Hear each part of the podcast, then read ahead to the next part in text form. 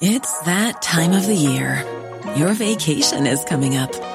You can already hear the beach waves, feel the warm breeze, relax, and think about work. You really, really want it all to work out while you're away. Monday.com gives you and the team that peace of mind.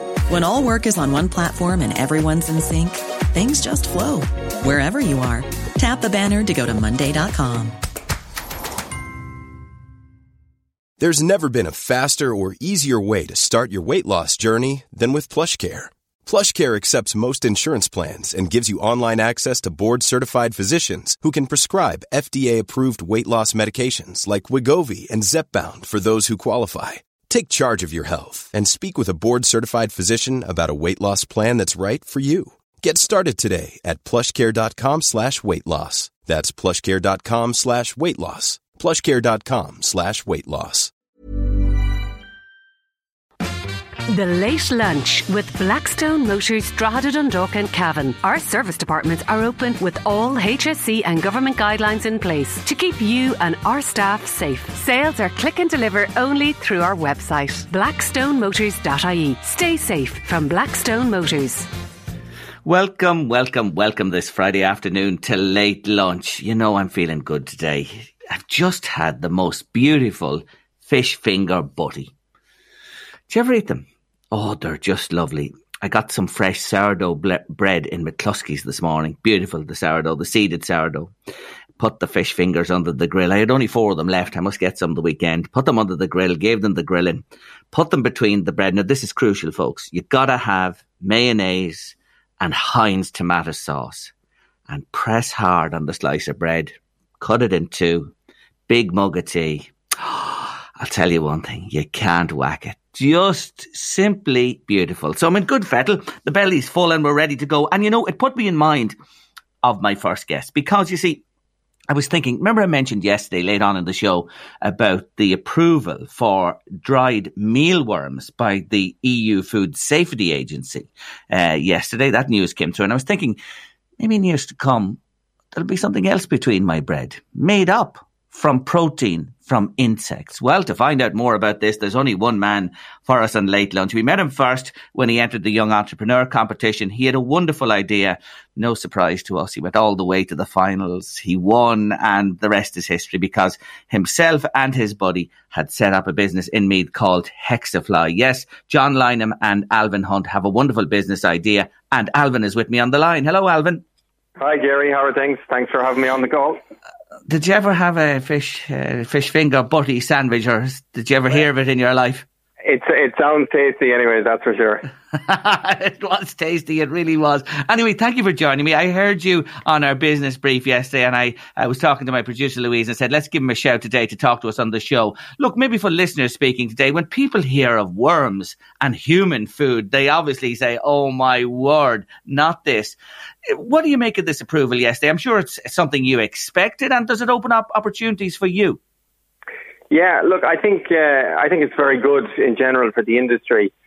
Uh, you know, broadly for to have the approval. So, you know, it was submitted four years ago by a French company, and there's been kind of a lot of, uh, you know, uh, kind of they've been pushing to try and get insect approved as a as a food ingredient. But I suppose in people's minds, they're probably thinking, you know, a whole insect on, on a plate where where it's not really uh, uh, that per se. It's more you're talking about like a, a protein powder something that can be used in cakes, whey protein, snacks. There's even some companies looking at, uh, you know, protein pasta, things like that, and biscuits and, and what have you. So it's so it's really that it can be used in a, as an ingredient, uh, you know, that can complement, you know, kind of meat-free products or alternative type, type products and your superfood type products that are, that are coming out on, on the market. So yeah, look, it does. It, it represents, I suppose, a good potentially new market for us. Our, our main focus has been on the on the animal side and you know the, the animal feed side over the last couple of years. But it's it's definitely something that will open up new avenues for us in, in the years to come. You mentioned that people would get a bit queasy thinking of eating actual mealworms on a plate or other insects, but you do know this being a travelled man that in the Far East this is commonplace. Yeah, absolutely. It's, I mean, uh, insects have been a part of uh, human diets in, in Asia and the Far East for, for, for thousands of years I suppose the, one of the reasons for that is is that they're you know they're nutrient dense. Uh, they're very very high in protein. Uh, if you take, for example, black soldier fly, would have as much protein in it as as meat, so it's high in protein as a steak. But it also would have the same amount of calcium as milk. So so you have kind of protein and the calcium together with a lot of other nutrients, uh, which you know make it really an attractive food uh, product. And that's why you have a lot of lot of companies that are, that, that are looking at this at the moment. You know, corn products are an alternative for people who are vegan, vegetarian. Could you see a day where you would have insect burgers or sausages or processed meats like that? Uh, yeah, absolutely. I mean, there there are some there are some countries in Europe already where there's pre-existing legislation that allows insect products on the market. You, you can for, for, for, for food that is, and you can see that in like Finland, the Netherlands, and places like that, where they're already there's you know insect burgers and things like that are started starting to come out.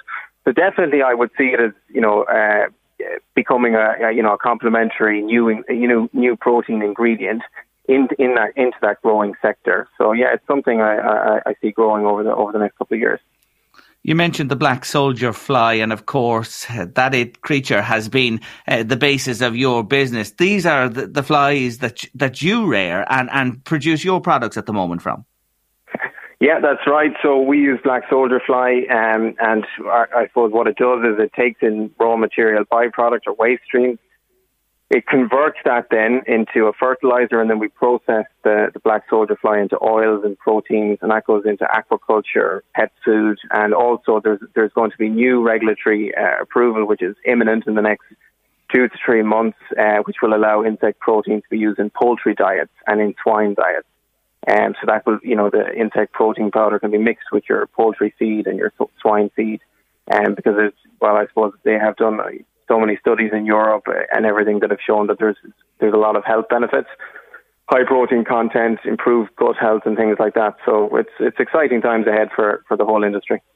So there you are, ladies and gentlemen, in our audience today. You will be inadvertently or indirectly directly consuming this in the near future because if it's fed to poultry, fed to swine, etc. It will be in the food chain, and it's perfectly safe and nutritious. We want to say that again. Tell us about the life cycle of the black soldier fly.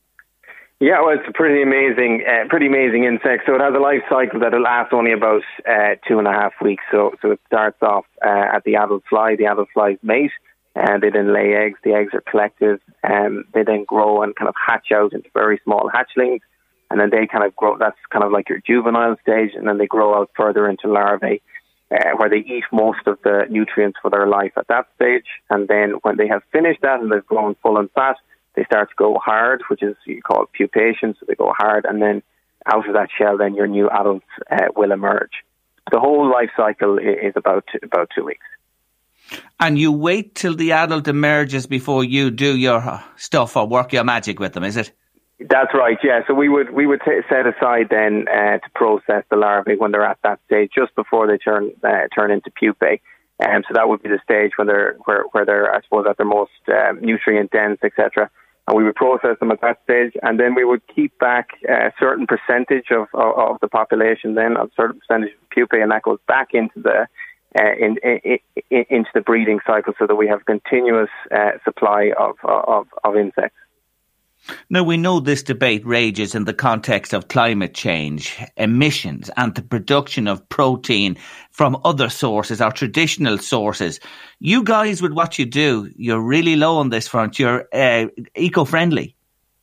Yeah, absolutely. Uh, look, it's it's one of the reasons that's dri- driving this kind of alternative demand for alternative protein and protein that can be produced uh, locally uh, as opposed to having to be shipped. So you have animal feed that's being shipped all across the world and stuff. But if you can produce your protein locally, you can save on on, on uh, your carbon emissions. So if you compare insect protein in terms of CO2 emissions, it's actually the most efficient form of protein production.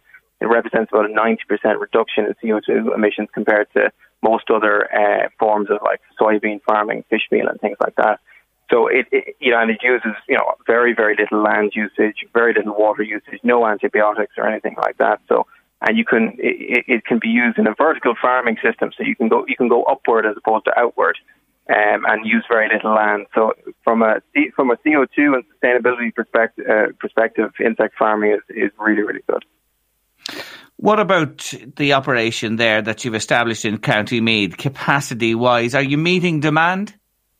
We're there, there's so much demand. We're not meeting it at the moment. So we we have, I suppose, we have big plans. I mean, we have 25 people now employed, but there, you know, the, the the market for insect protein is growing. You have the pet market, you have the aqua feed market, and now we're going to have the poultry market coming on board soon. So we're we're looking at you know a major expansion um, this year to to expand our operations.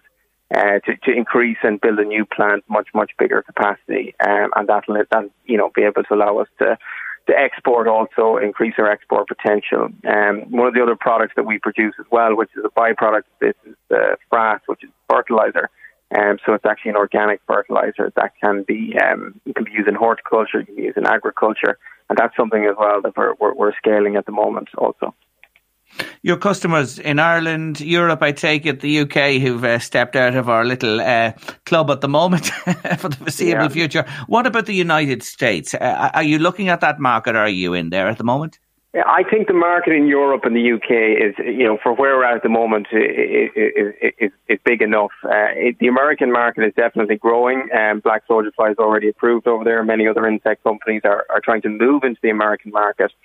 Uh, there was a French company recently that, that announced major expansion there. So the, the, in in uh, in the US, you have um, uh, black soldier fly and other insects are already approved for, for poultry.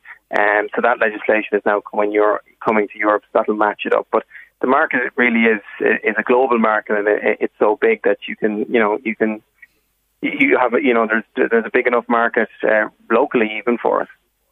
Mm. Besides the food chain, uh, I did read, and I do know this about you, uh, about what you do.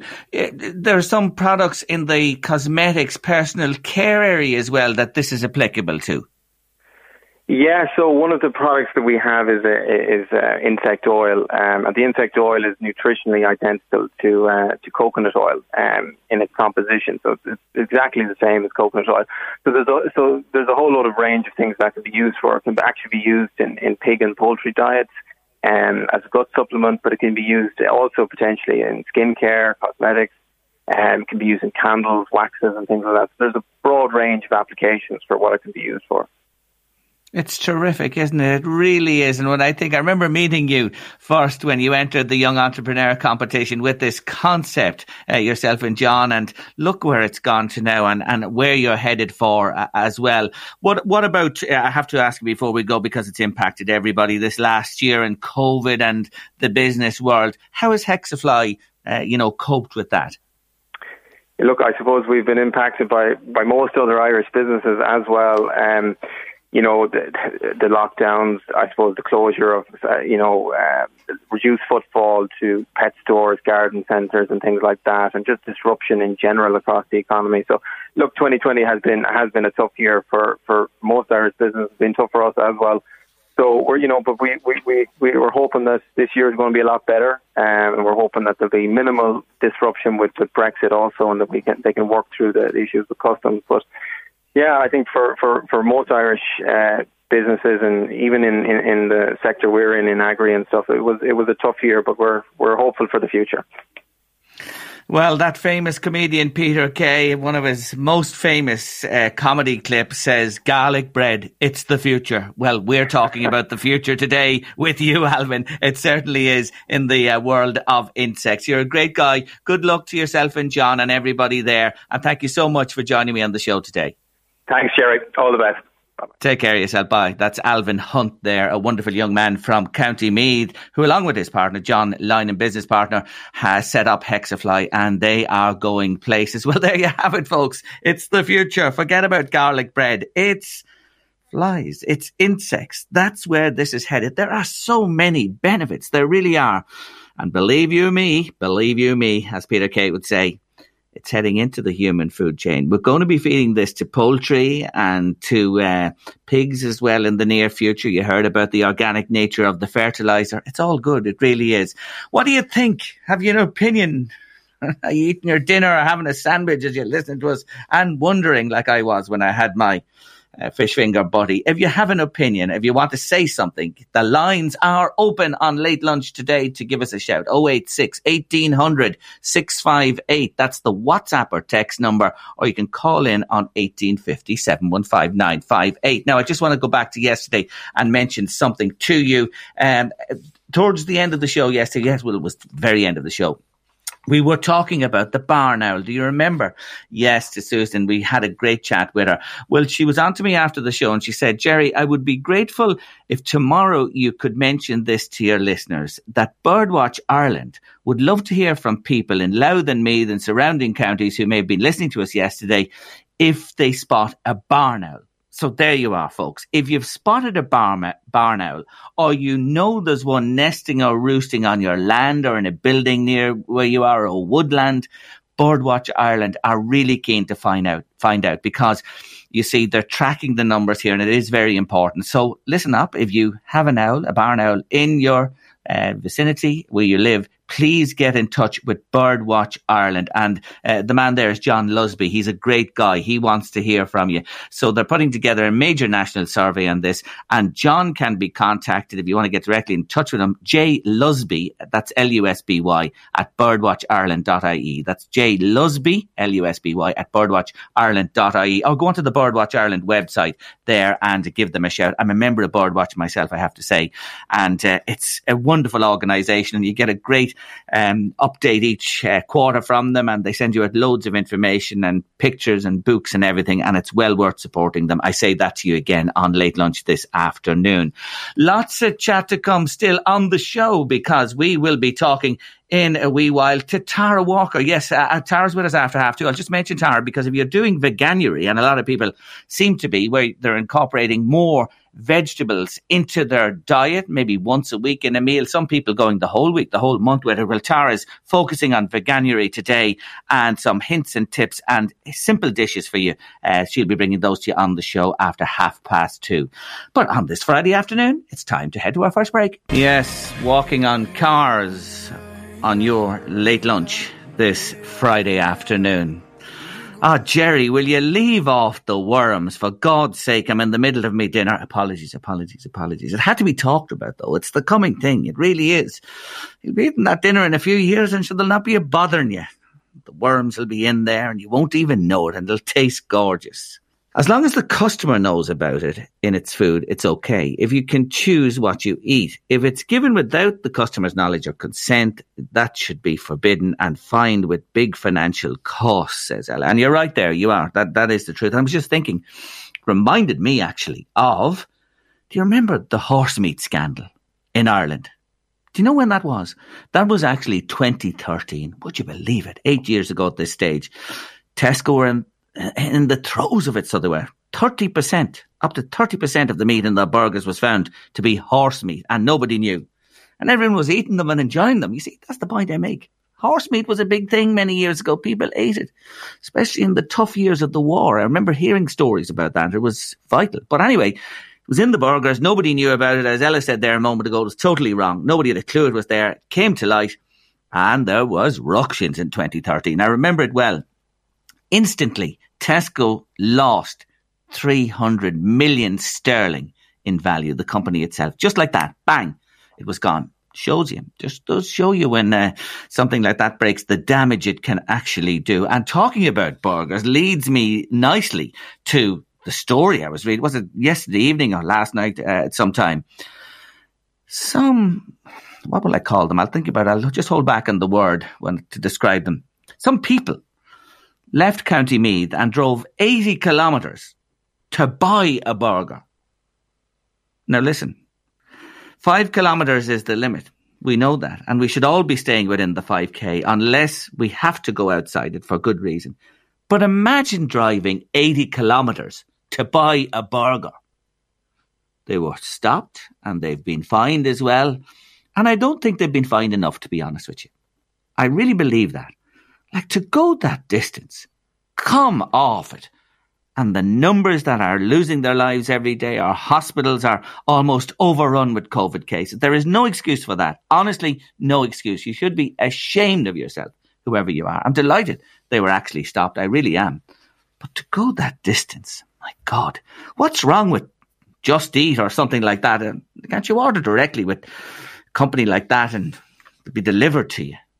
I know people are pent up with energy and want to get out and want to have these restrictions lifted. We all do. I do. Everybody does. But we've got to think of our families, our neighbours, the vulnerable. We've got to do what we're doing for the greater good. I say it again. I keep saying it every day.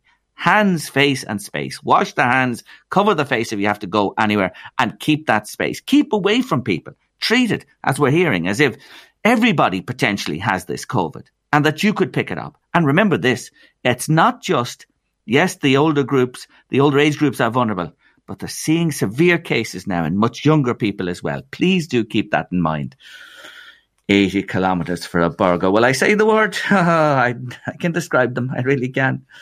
And you think, as I said before, it's only on the steps of the Capitol in Washington that you have people who are deluded and don't care and don't give a damn about anybody else. No, they're right here on our doorsteps, I have to say as well. Late lunch, LMFM radio. If you have something to say, don't forget 086 1800 658 WhatsApp or text me. We're heading to uh, news and weather at two o'clock and after two, Jerry Williamson's with us and he's come up with a lovely little project that he's been working on during lockdown. Never received a truer WhatsApp message. Jerry, this is me, how I'm feeling now, says a listener. And this is what the little saying says, and the image, it's brilliant.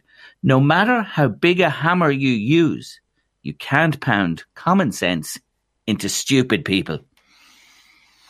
I'm beginning to believe you're right the longer I live. Thanks indeed. Keep the messages coming to us. 086 1800 658. WhatsApp or text me to the show or 1850 715 958 if you'd like to call in to Late Lunch on LMFM Radio this Friday afternoon.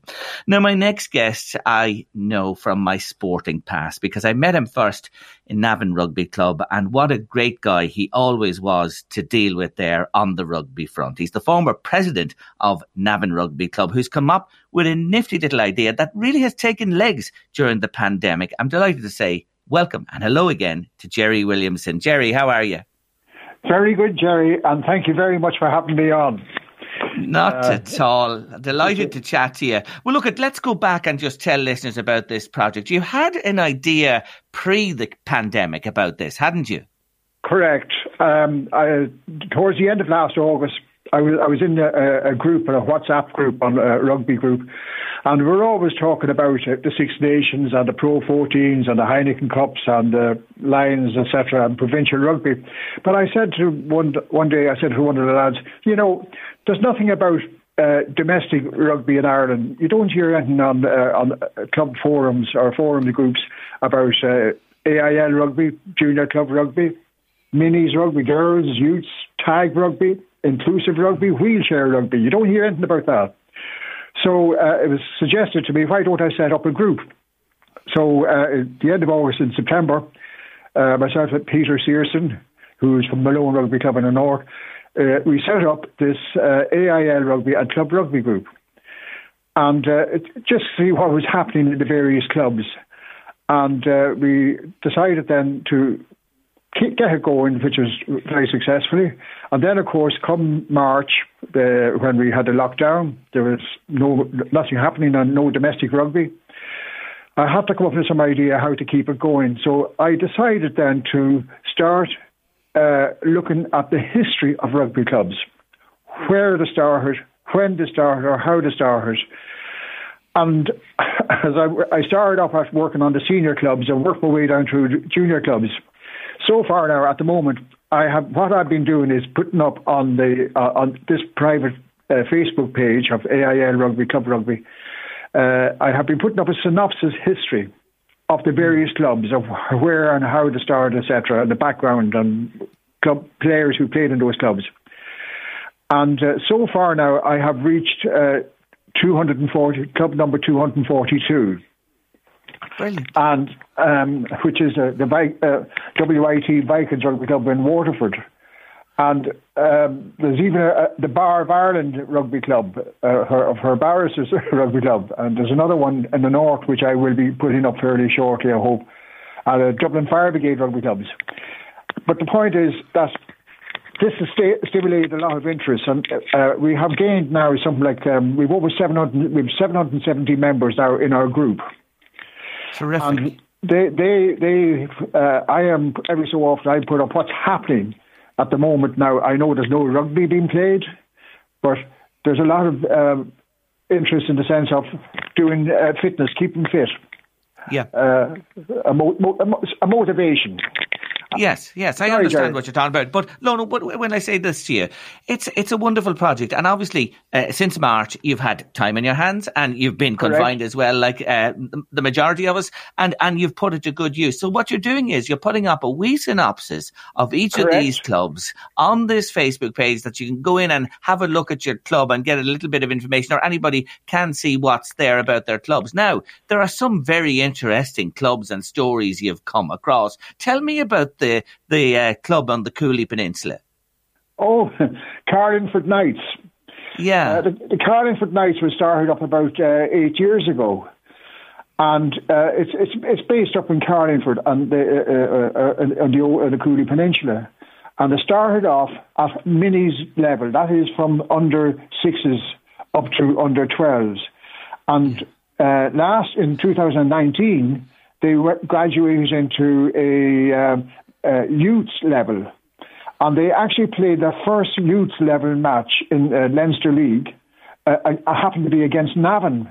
Uh, there, it was at the beginning there of last season, right. and um, the Carlingford Knights, and actually, of course, they're, they're, they're, they're I suppose I wouldn't say they're used as sponsors, but their their uh, patrons are the Kearney brothers, Rob and Dave Kearney. Of course. Lovely, lovely. And like, you know, in a traditional GA stronghold, and they're a very new club here. Tell us about this Tommy Bowe fella. He thinks he's the bee's knees with his range of clothing. And there he is on Ireland AM every morning, swooning out to the ladies from the television screen. But listen, he's had a few hiccups along the way, Jerry. Tell us a couple of the Tommy Bowe stories. But Tommy, Tommy it was, uh, went to Queen's University in Belfast, and he played with Queen's University uh, uh, rugby before. This is before involved with Ulster, etc., and, and uh, Ireland. But anyhow, he was playing in an All Ireland match against uh, Ballina over in the west of Ireland, and when he, when the team got to Ballina, discovered Tommy discovered that he had no boots. he left his boots behind. So he had to go and find a pair of boots. And he was given a pair of boots from uh, from Ballina Rugby Club. They supplied him with a pair of boots which they had in their lost and found office. And the point is, Tommy actually went on and he actually scored two tries against Ballina. Good man. and, and is there a story about uh, something about two left boots with Tommy as well? Was there Is that another yeah, one? that that well, uh, at first it was told. Uh, somebody said that he he he he, he left it. The, he left. Two, he had brought two left boots with him, but he actually did not bring any boots with him. He actually had no boots whatsoever. None. He forgot to pack them. There you go. And then- ah, listen. Go There on. was an, there's another one of, uh, of a player down in um, in Youghal in County Cork. Uh, this was in the 50s or late 50s. And uh, the, a match had started. And after about five minutes, the referee actually had stopped the match. And he discovered that one of the players had no boots on at all. He was just with the stockings. So he told the player to go in to the dressing room and get put on a pair of boots. And he came back out after about six minutes or seven minutes wearing a pair of Wellingtons tied up to his togs. yeah. Love it. but these are the type of nuggets you're coming across as you delve into the clubs and their wee histories as well. I see Charlie Chaplin's name mentioned. What's that about? Yeah. Um, there's a, a cup competition. I've been, I've been sort of looking at cups, uh, domestic cup competitions. Uh, there's a cup competition uh, held down in uh, Limerick called the Transfield Cup. Now, the Transfield Cup was actually donated by this gentleman uh, who's an Englishman. Uh, his name was Transfield, and he had a circus. And he was trying to figure out a way of, of, of, attracting people to come to see, to his circus. So he decided to donate a cup for a, a, for a cup final. And the, what he did was uh, he got he had the circus on starting say at eleven o'clock in the, in the morning, and then the cup would, match would be on around maybe half two or three o'clock in the afternoon. And obviously, that was a great way of getting the, the rugby crowd in to watch the circus. Okay. And his, so one of his acts was a, a clown, and his name was Charlie Chaplin. And Charlie Chaplin got his first break in show business acting as a clown in the trans uh, uh, the Transfield Circus in Limerick, way back I think around 1896 or thereabouts. What a story. What a story and what a link for Chaplin. And by the way, I do want to say, I think the world of Tommy Bowe. He's great. I've met him a few times and he's a fantastic fella. But that is a real quirky story uh, about him. Well, I know he, he, has been back to Ballina quite a few times. They, they've had him as a guest speaker, maybe yeah. some of uh, functions and that sort of thing. But, uh, yeah. yeah. but those are the sort of things uh, uh, I've come across. And um, also, I mean, for instance, I don't know whether people know this or not, but for the, where the Ford, uh, Henry Ford uh, factory was in Cork and the Dunlop factory in Cork along the river there, before those factories were in existence, there was actually a race course there. And rugby was played on it, on the, mm-hmm. along the marina. And uh, actually, Bandon Rugby Club beat uh, Cork County, which eventually became Cork Constitution, in the county in the Cork uh, County final, uh, way back in 1886. Uh, it's terrific. It's actually such a reservoir of information. And, you know, for people listening, a lot of people think there's only the international team and, you know, the provincial no. sides that compete. Rugby goes deep into communities with, as you said, junior clubs, the tag rugby, everything. It's so uh, vast. It, it, really is. Yeah. I found, I found for instance, uh, there's, there's four wheelchair rugby clubs in Ireland. Mm. One in Dublin, uh, and uh, Antrim, Cork, and, and Laois. And also, I discovered, uh, for instance, the, the oldest Trinity, uh, uh, Dublin University, uh, was started rugby club there was started in 1854, and it's the oldest continuous rugby club in existence in the world, going back to 1854 in this country. Here it is. We country. have history here on our doorsteps. And Jerry, look for, for listeners today uh, who are rugby fans, who've had any you know interest through the years in rugby, have been involved with clubs, or might have some information. How do people can they look you up? I know it's a Facebook group. Is it a closed group, or what's the story? It is, it is a, a closed group on Facebook, and you have to go into the link to go into that uh, group. Now, the people, most of the people who are involved uh, on on this page would be members of rugby clubs, yeah. or some of them actually are ex-rugby players. Some are actually uh, club uh, presidents, chairpersons. I have even referees. I've actually one or two of the uh, interprovincial referees in, in our group. Okay. And we have a we have a, a link there to, to join up, and uh, you have to you have to be kind of associated with a rugby club. Etc. I understand. And I understand. There, are, there so, are, rules that we have to obey. obey yeah, yeah, I understand that. Sure, if they had those rules, they mightn't have the problem with that fella that's a bit orange in the face in the White House. You know the lad I'm talking about. Anyway, um, let's yeah. let's just mention it again. The Facebook is called. Give me the name. It's it's AIL Rugby and Club Rugby. Okay, AIL Rugby and Club Rugby. Club Rugby, that's it on Facebook. You're doing a great job. Keep it up. Lovely to catch up with you today, and I, I wish you well, Jerry.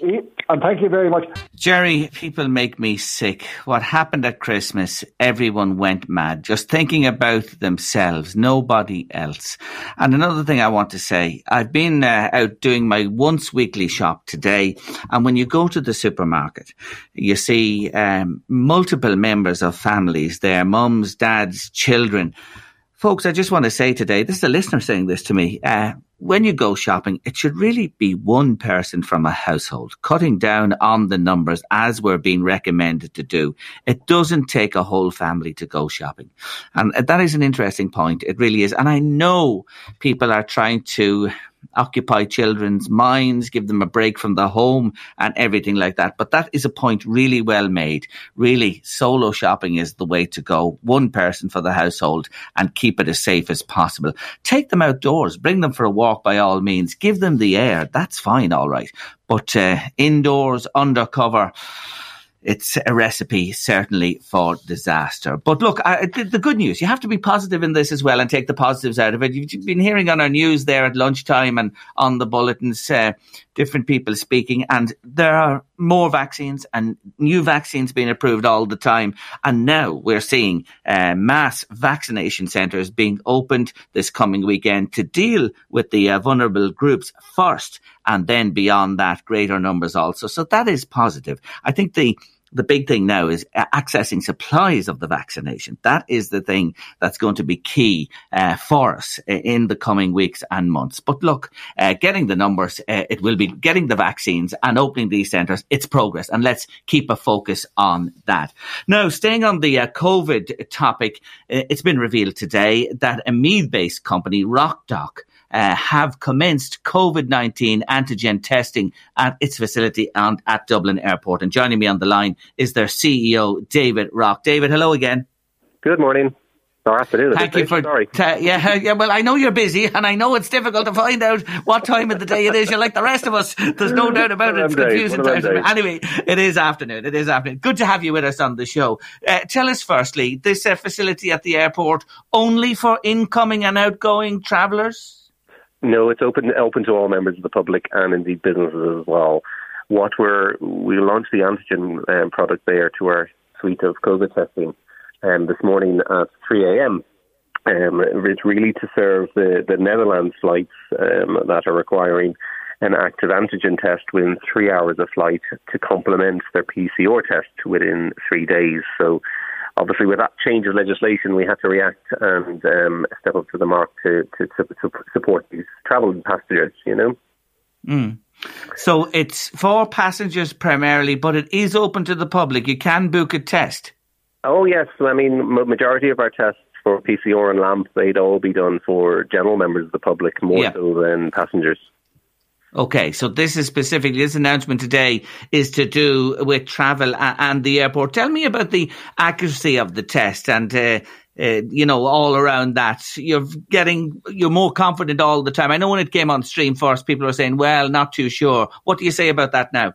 Yeah, we kind of we, we did a lot of analysis and cross analysis between um, PCR and the antigen testing. We, we, took our time on, on picking the right products, um, and we, we have it down to two to three products of antigen that we're using, and that's based around um, the accuracy and the supply chain. Um, there is a lot of many different products on the on the market that um, some of them are exceptionally good, and others are um, very inaccurate, and sometimes the, the cost price of that would would reflect um, the accuracy of it.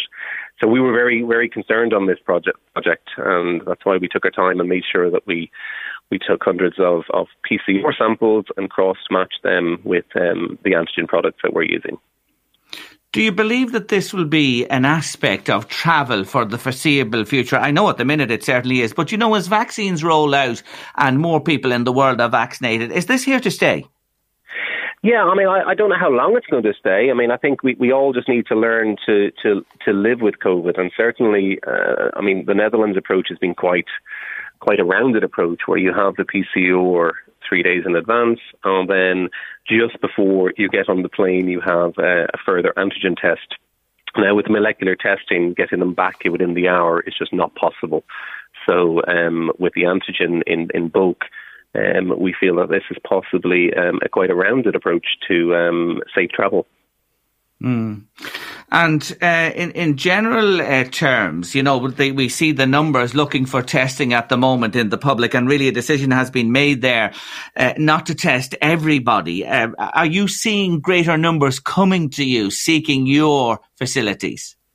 Yeah, certainly it has increased slightly. I mean, we were expecting to be a little bit quieter this time of the year because we, we had the, the Christmas pressure um, just just on the lead up, and we were kind of expecting to to lull down for a few a few weeks. But um, certainly with that announcement from the HSE, we, we did notice that some of the close contacts, although weren't meeting the criteria to be to be um, tested, that they still did want to, to, to have a test themselves. So certainly during that period, yes, it it has increased slightly for that. It's uh, an opportunity, and, and you know, in, in, every difficulty, there are opportunities for business. And I know you've been working for quite a number of years uh, at music festivals, concerts. I know the Dublin City Marathon, you're a big backup for people there with your services. Um, there's a silver lining in every aspect of life. You really have to say that, don't you?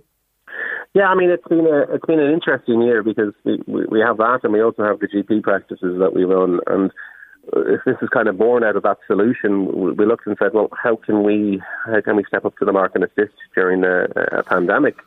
And um, we have the infrastructure in place, we have the facilities and the expertise. So we, we put our thinking caps on, and this is what we've kind of we've come up with to, to do our little bit um, for for the pandemic. Yes, and, and you are indeed. And if people are, are looking for a quick test, uh, I know it's 89 euro for the test and the results are available within an hour. What's the best way to get in touch? Yeah, so they log on to covidcheck.ie um, and they can make the appointment for indeed the antigen or PCR or, or LAMP as well. So all the tests are, are available to them now there on that, on that website, on the portal. Thank you for joining me, David. Wish you well. You too. Thank you for having me. Not at all. Take care. That's David Rock, the CEO of RocDoc. They're based in Ashbourne in County Meath, and they've been to the fore with this testing, all aspects of it there, as you heard, for quite a number of months now. But they've just launched that facility at the airport today for people travelling in and out, prompted by uh, the Dutch airline, as he said there. The test being required um, by the Dutch government uh, uh, prior to travelling uh, there. I think, as I said, this is going to be a facet of moving about travelling uh, for the foreseeable foreseeable future, regardless of the distribution and uh, people t- taking and getting the vaccine. I think it's going to be a part of uh, the journey now to be undertaken or test to be taken before we journey to and from different places in the world. Late lunch LMFM radio still to come on the show later on. Liam Blanche is with us to, from Boyle Sports to look ahead uh, at the action in the Premier League, big Premier League weekend coming up. Man United against Liverpool. Oh, that is some match, isn't it? And while I'm on the subject of the Premier League, let me mention that if you're a Premier League footy fan, you get closer to the action with a feast of live commentaries this Saturday on the LMFM app or by clicking on the listen tab on the LMFM website. The action starts with a big uh, Midlands derby between Wolves and West Brom, 12.30 tomorrow. Then you have West Ham and Burnley at three, the London Derby between Fulham and Chelsea at half past five. And finally, my God, I'm exhausted even talking about it. Such a day of football. Leicester against Southampton, big game at eight o'clock tomorrow evening. And remember, Premier League live with Now TV. You only pay for the games that matter to you, your sport on your terms with Now TV. And as I said, Leon will be with us after three on the show. But next up on late lunch, if you're taking part in veganuary. If you'd like to incorporate more veggies into your daily meals or maybe once or twice a week, well, Tara Walker has the lowdown next. Yes, many people at this time of year are exercising more, starting off with New Year's resolutions. And one movement that certainly has caught quite a few people's imagination is the veganuary. Yes, turning to vegetables more in our daily diet during the first month of the year. Some people switch over entirely. It's a big ask that I have to say. Others try maybe once or twice a week to incorporate just a vegetable based uh, dinner or meal in their schedule. And I'm delighted to tell you that one of our most valued regulars, we're back to the East Coast Cookery School, maybe not in person, but she's on the line. Tara Walker, afternoon. Hi, Jerry. Good to talk to you again. Thanks so much for joining me on the show. Look, you're familiar, I know, uh, Tara, with Veganuary, and you, of course, uh, teach uh, in your school this particular aspect of eating. But can I ask you this first, or say this to you first? The vegetable cupboard or your press in the fridge or wherever you have it, so many people waste a lot from that aspect of their larders, Tara. Have you some advice for us there to begin? Yes, absolutely. And it's something I say a lot to people is instead of, which is nice maybe on a weekend day, going for a cookbook or going online and thinking of a recipe and deciding, right, that's what I'm going to cook, and then you go and buy the ingredients. Instead of having that approach, go into your fridge, go into your um, the drawers of your fridge where you might keep your vegetables, and go into your, well, I keep them in the utility room, you know, where you keep all the root veg and the potatoes and all of that, and have a look around and see what you have there and take it out and put it out in front of you on your work surface because you're probably going to be able to come out, come up with something really nice, just something as simple as a roast um, veg tray bake, you know, so your odds and ends of peppers or mushrooms or onions or whatever you have and throw a bit of seasoning on it, a bit of olive oil, maybe a squeeze of lemon or olive oil, uh, sorry, a squeeze of lemon or orange or something like that. Maybe a little sprinkling of cumin and cinnamon or paprika and cayenne, something like that, and into the oven, and you have a gorgeous side dish, or the basis of a of a, a dinner. Um, if you add some other protein into it, and that's a really good way to make sure that you're not wasting um, all the bits and bobs that you get left with. Um, and I actually love cooking that way myself. I love on a Monday or Tuesday, on a quieter day, just cooking that way and using up anything that I had from the weekend.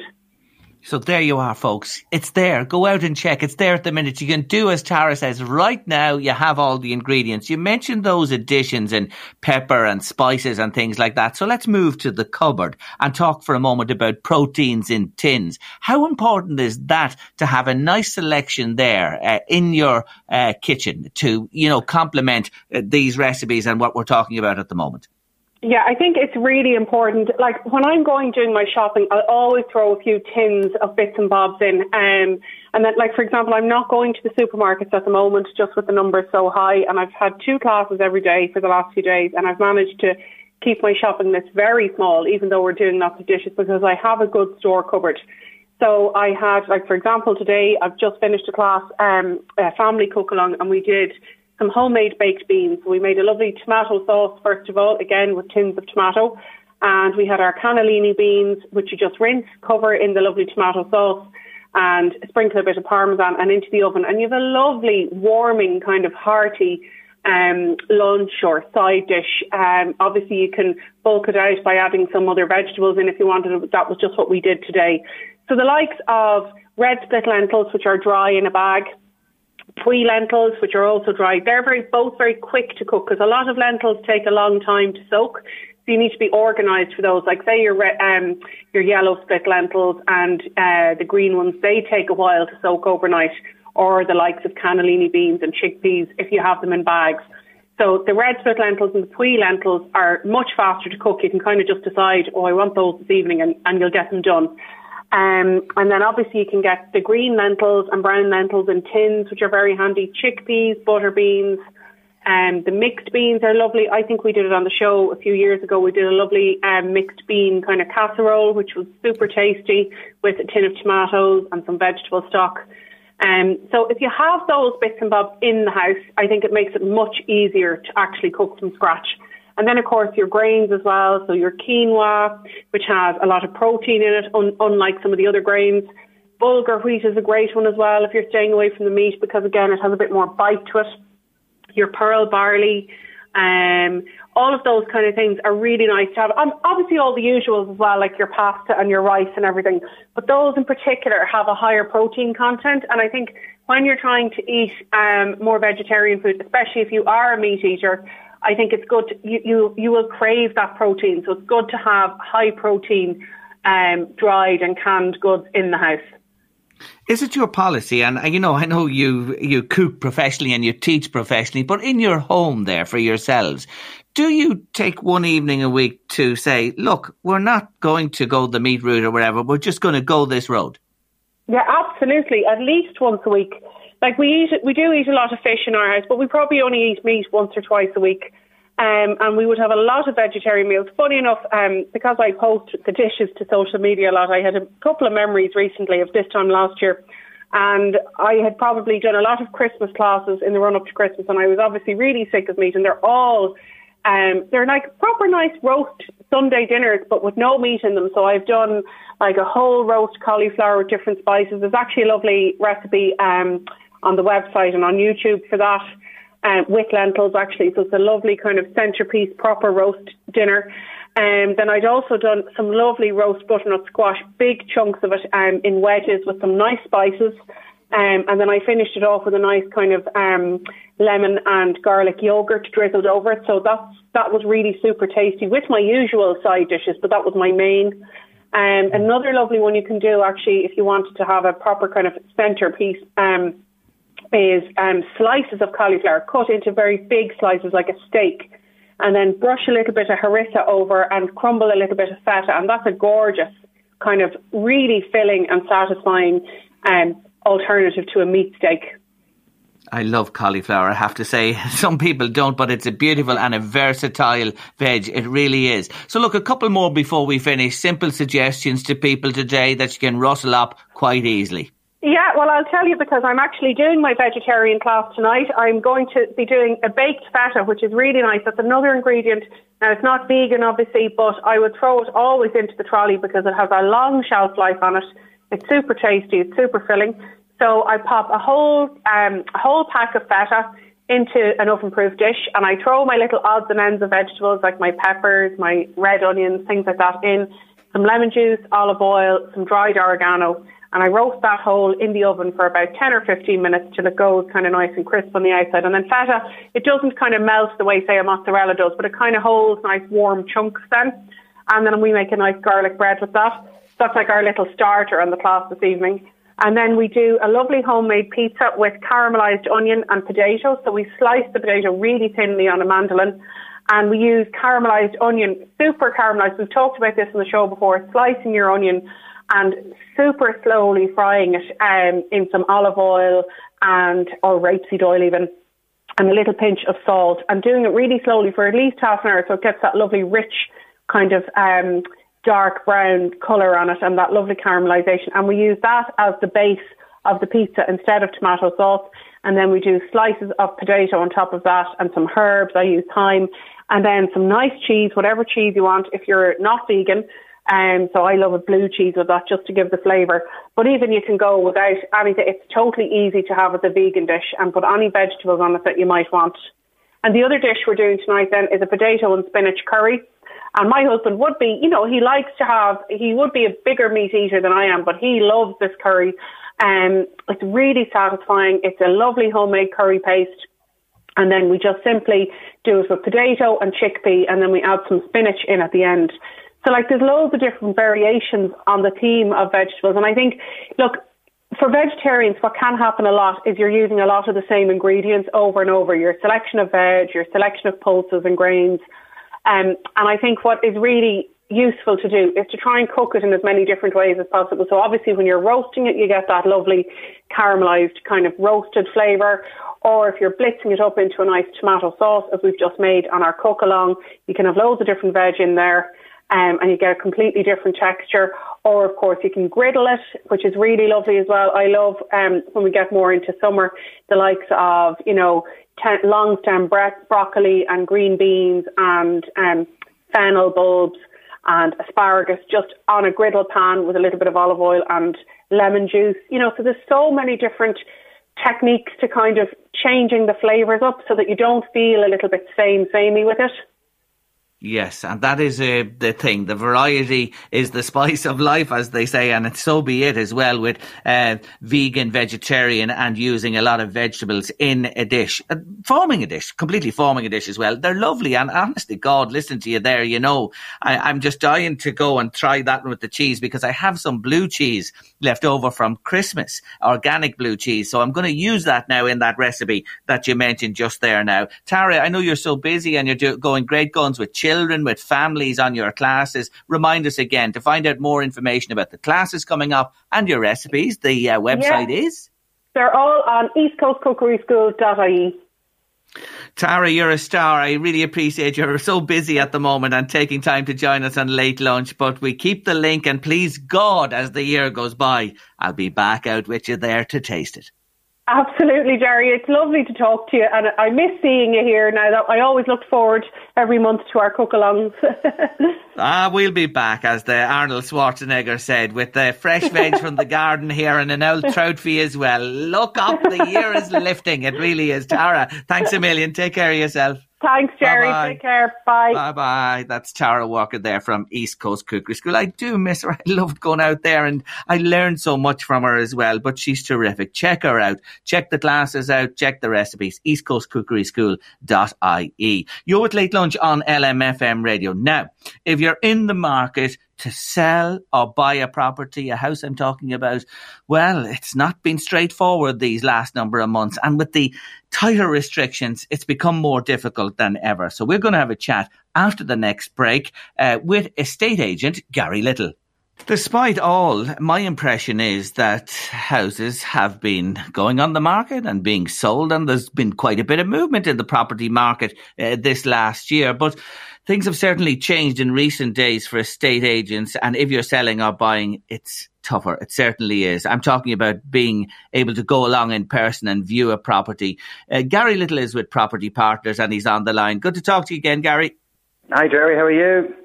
I'm good. Thanks for taking our call. First, uh, uh, just a, an observation. I take it the pandemic has uh, separated the serious buyer from the casual.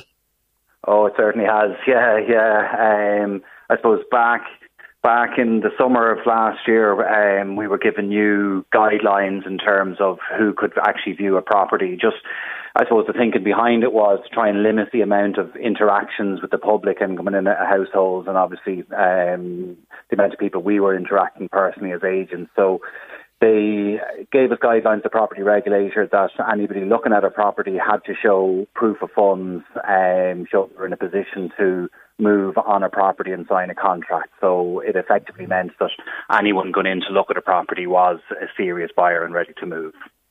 I think a lot of people, buyers and sellers, welcome that, and, and long may that continue even after this situation uh, uh, abates. But Gary, I, I, do know in the last what 24, 48 hours now, you were uh, uh, able to allow people view under strict guidelines. That's gone, is it now?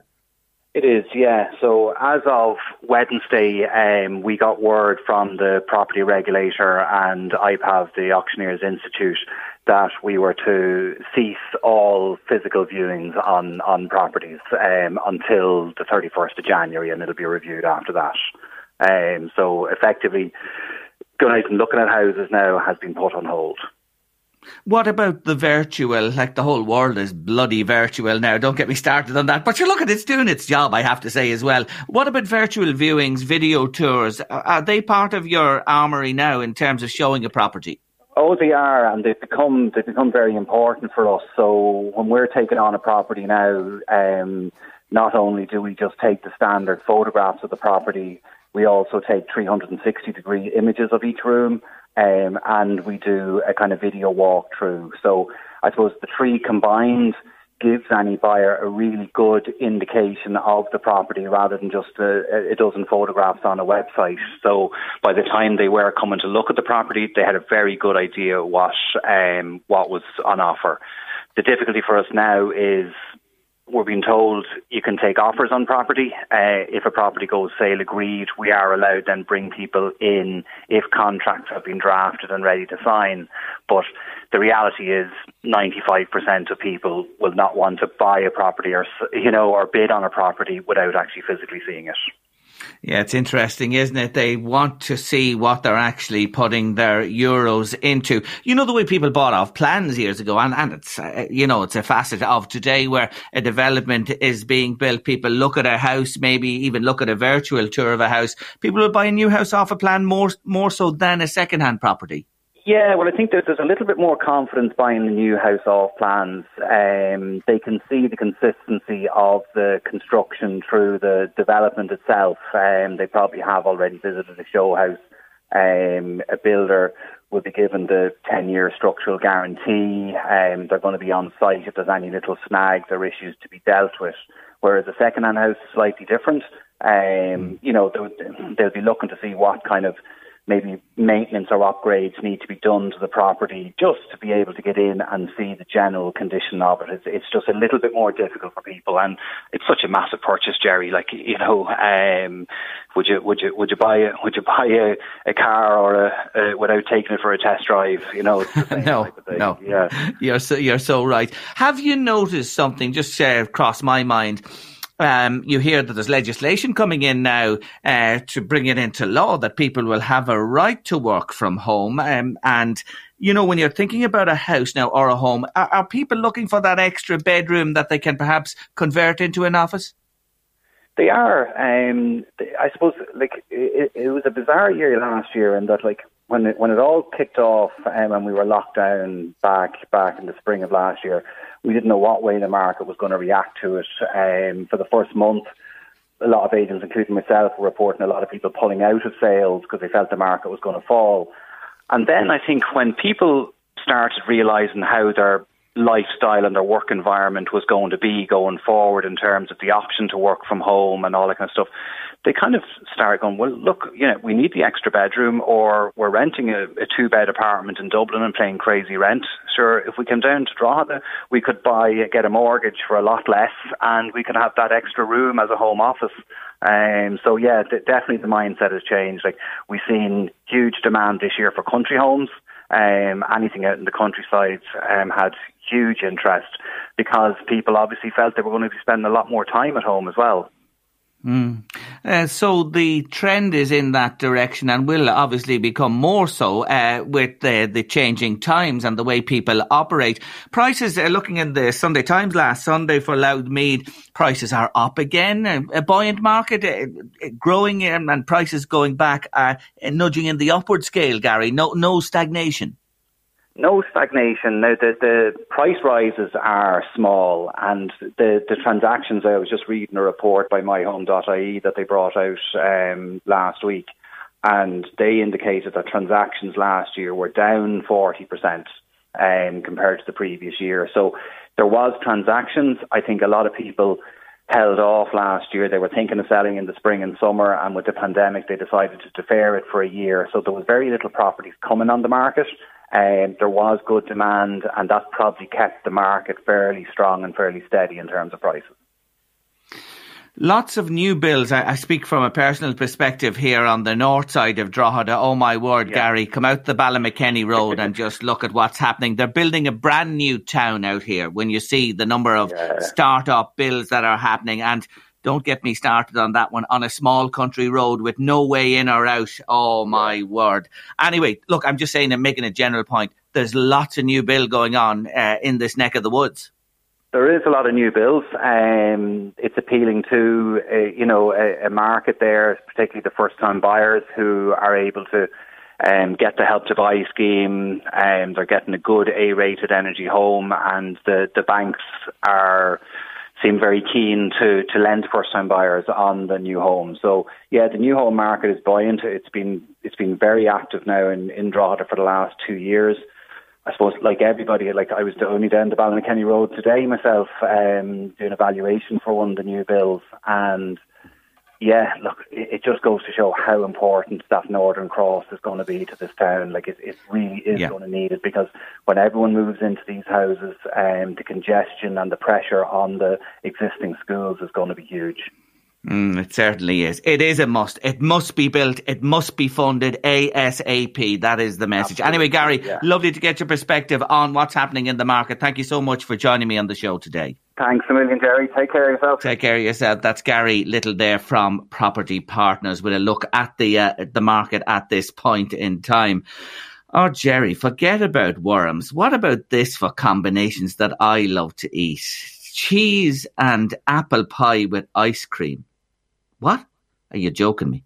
And I thought I was bad talking about the worms. Oh my God Almighty.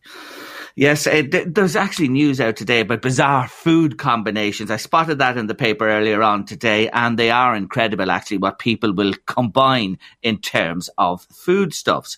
And uh, yes, I mentioned the Gary there. That legislation is on the way, enshrining into law the right to work from home uh, here in Ireland. Now, look, there's certain people can't work from home. It's as simple as that. It wouldn't be practical. But there are lots of others who have found this last while that they can do their jobs effectively and efficiently while working in their own space in their home. I have to say, personally speaking, uh, commuting, commuting. Certainly, if you have long commute and everything, and children involved, it's great to be at home. It really is, and when school is on, of course. But I, I personally say I love to get out of the house in the daytime. I really do. Uh, to go somewhere and to meet friends and work and that whole social aspect of it. It's something that I hope comes back. I really do. I pray it does. Uh, but not those long commutes and the pressure that's on families. You get up early in the morning, put children into childcare. If that can be avoided and stupid meetings, people traveling from one side of the country to the other for a 10 minute meeting, you know, this bullshit that's gone on for years and the expense, mileage and hotels and everything. And I know it creates business with hotels and places and that, and that is an aspect of it too. But all that type of nonsense now, it's brought it all to all of us to look at it and say, did we really have to do it and can we change in the future? Anyway, that's me tuppence worth, or one of me tuppence worths on late lunch today. look ahead to sport and uh, David Bowie, yes, our star of the week, is uh, all coming up here in late lunch after news, weather and sport at three. Just listening to Michael there in the sports news talking about Angel Cabrera. tell you a little story about Angel. Uh, I was in the K Club for one of the big uh, golf tournaments a good few years ago. It might have been a world championship or something like that. Anyway, it was hosted by the K Club and Michael Smurfit, who owned the place at the time. And I remember we were following Cabrera, big man with a, hell of a hit of the ball.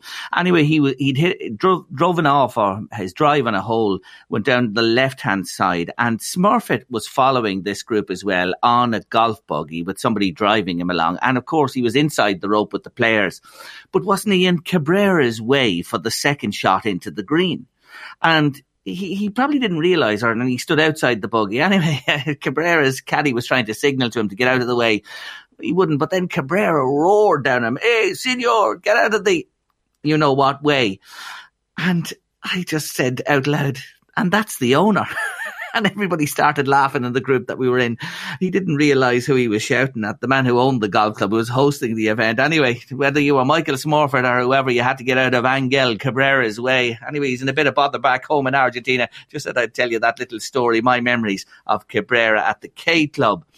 Uh, that burger, Jerry, was an expensive one, says a listener, for the people who travelled 80 kilometres from me. The most expensive burger nearly of all time. Thank you indeed for that. And somebody else saying, Jerry, you're hardly naive to believe that they just went 80 kilometres for a burger. Well, maybe I am naive. Anyway, thanks for your comments to the show this afternoon. Now, our featured artist of the week, all week this week, has been David Bowie. And his final album was released on the 8th of January. Just tell you this, uh, 2016. It was called Blackstar and it was released for his 69th birthday. Little did we know that two days later, just two days later on the 10th of January, his death was announced. Nobody knew about it. Nobody expected it. He was such a private man. How he kept that close to himself and his family, God only knows. But what a shock it was. And when you listen to actually Blackstar and the tracks on it, they're brilliant. It was really critically acclaimed marvelously by the critics. And you could see that he was a man in the lyrics grappling with his own mortality. And here's the thing after he died, he sold 5 million albums in the UK and won 5 Grammy Awards. So, remembering David today, we're going back to the 80s, a big one, one of his best selling singles of all time. It's Let's Dance and David Bowie finishing off our featured artist on Late Lunch this week. Let's Dance David Bowie, our featured artist on Late Lunch this week. One of his biggest selling singles, his only song that went to number one in the UK and the USA. Only one ever, and that song produced by the wonderful Nile Rodgers.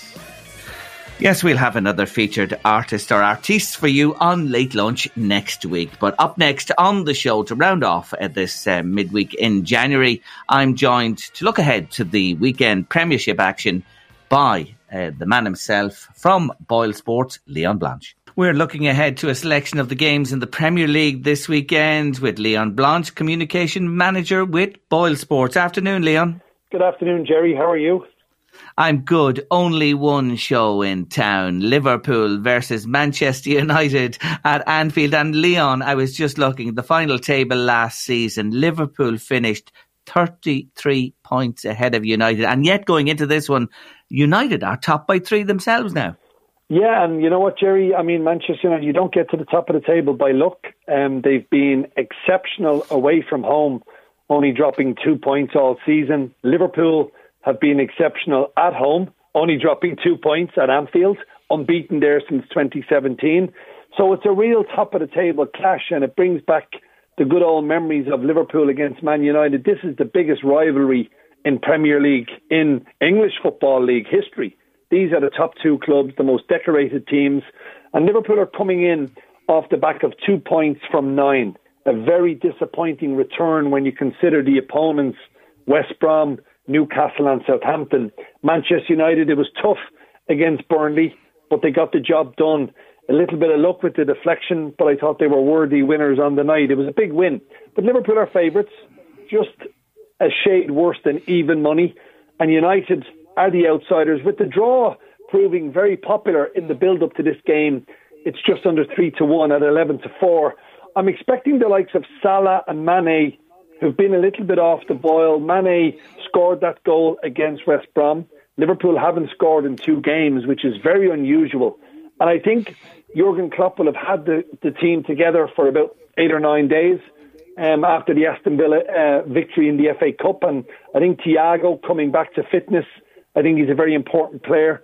But for Manchester United, they've got serious talent at their disposal. I think he'll go with probably Rashford, Martial, Fernandes, and Pogba as the kind of four attacking players with probably McTominay and Fred sitting in front of the back four. I think that's how Solskjaer will line up. I think both teams are capable of scoring. It's a very hard game to call. We've got a great offer, Jerry. It's a 10 euro no lose bet on this particular match. If, if your bet doesn't win, you get it back as a free bet, so it's a risk free. And I just think Liverpool need the victory more than Man United. Liverpool are at home. United would be happy with a draw, but I just feel Liverpool they're going to put in a better performance. I think that time on the training ground, no midweek match, they've had a good bit of time together, maybe to get that mojo back that they've been missing. And I think Liverpool maybe to win it 2 1. But as I said, a really intriguing game of football to look forward to on Sunday. Now, two other games quickly. City, the other half of Manchester, the blue side. Oh, to use a racing parlance, Leon, they're coming up along the inside rail, aren't they? They certainly are, uh, Jerry, and I couldn't have put it better myself. They've they've just kind of found their gear um, against Chelsea. They were absolutely brilliant at Stamford Bridge. They dominated Manchester United in the uh, League Cup semi final, and their run of games from now, I think, until they go to Anfield at the start of February. I think they've got four matches, maybe five, in terms of the Premier League that are all very winnable. And if City win their game in hand, they'd only be a point behind United. And they'll obviously be looking at that game, Liverpool against United. But Man City at the moment, they're favourites to win the league, Jerry. I think rightly so. The players are coming back to fitness. There is still a doubt in my mind, however, with Aguero. I just don't think we're going to see Sergio Aguero really unless he can sort out these injury problems. They're at home to Crystal Palace, who on their day can prove a bit of a giant slayer. Palace are 16 to 1, but you'd have to fancy Manchester City to get all three points. And they'll know the result from Anfield. This is the game immediately after that Liverpool Man United game. I think they'd be hoping for a draw at Anfield, but City will look after themselves. They'll beat Palace, but it won't be easy. Palace can be really difficult to break down, as Arsenal found out only last night. Absolutely. Don't be rubbing in the salt to an Arsenal fan's wounds that you're talking to today. Don't get me started on that one. Anyway, finally, just quickly before we finish, there is another big game. Leicester are fourth. They're only four off the pace. They take on Southampton, who are in seventh and in good form, only three behind Leicester. It's an interesting tie. A very, very interesting tie in Southampton for me. Liverpool uh, fans complained about, oh, we just didn't play well enough. I think you've got to give a lot of credit to Southampton and how they played that game, they limited Liverpool to one shot on target. Now they can hit you on the break. Danny Ings, what a brilliant finish from the ex-Liverpool striker to beat his old club. But Leicester, Jamie Vardy, there is a little bit of a, a small doubt. He ha- is carrying a little bit of a hip injury, but I think he's going to be all right to play in the Saturday night fixture. Leicester are favourites, but Jerry, I'm going to sit on the fence in this one. I think this is going to finish in a score draw. This could be an entertaining game of football. It mightn't be high scoring because both defences are quite good, but I think both teams are able to score. So maybe a 1 1 draw uh, when Leicester face Southampton on Saturday night at 8 o'clock. Leon, as usual, thank you so much for the look ahead. And uh, it's with bated breath everybody waits for that game at Anfield between Liverpool and United. We'll talk to you next week, Leon. Have a great weekend, Jerry. All the best. Take care of yourself. That's Leon Blanche there, communications manager with Boyle Sports. I see breaking news there uh, from CNN just coming in uh, before we finish today, uh, telling us that um, word and not word evidence has emerged that the rioters in the capital uh, that went into the chambers there had definite plans uh, to capture and assassinate some of the elected officials and federal prosecutors uh, say they have evidence and they've just filed that in a court hearing there. It's even more chilling the more you think about that, isn't it? Anyway, next week is a big week in the States. Joe Biden to be inaugurated on Wednesday as uh, the next president of the States with huge security, huge, massive in Washington. And that story will certainly dominate uh, the airwaves and more besides next week. Anyway, that's a lot this week on Late Lunch on LMFM Radio. I want to say, as usual, my thanks. My thanks to all the guests who joined me during the week, to you, our listeners who tune in and join in the chat every day. Appreciate your company. To Eamon Doyle back at base and my producer, Louise Walsh, thanks so much indeed couldn't do this without you. Have a nice weekend. Take care of yourselves. Get out, get a bit of air, a bit of exercise, and let's keep keep to the restrictions and do our very best this weekend and keep it going because there is real light on the horizon. That's a promise and that is coming our way as the year goes on. But we've got to do our best uh, this weekend and for the immediate future. Take care of yourselves. Have a nice weekend. Eddie Caffrey's up next with the drive. See you Monday, half past one. The Late Lunch with Blackstone Motors Drogheda Dundalk and Cavan. Our service departments are open with all HSE and government guidelines in place to keep you and our staff safe. Sales are click and deliver only through our website, blackstonemotors.ie. Stay safe from Blackstone Motors. It's that time of the year. Your vacation is coming up. You can already hear the beach waves, feel the warm breeze relax, and think about work. You really, really want it all to work out while you're away. Monday.com gives you and the team that peace of mind. When all work is on one platform and everyone's in sync, things just flow wherever you are. Tap the banner to go to Monday.com. Even on a budget, quality is non negotiable. That's why Quince is the place to score high end essentials at 50 to 80% less than similar brands. Get your hands on buttery soft cashmere sweaters from just 60 bucks, Italian leather jackets, and so much more. And the best part about Quince, they exclusively partner with factories committed to safe, ethical, and responsible manufacturing. Elevate your style without the elevated price tag with Quince. Go to quince.com slash upgrade for free shipping and 365-day returns. There's never been a faster or easier way to start your weight loss journey than with PlushCare.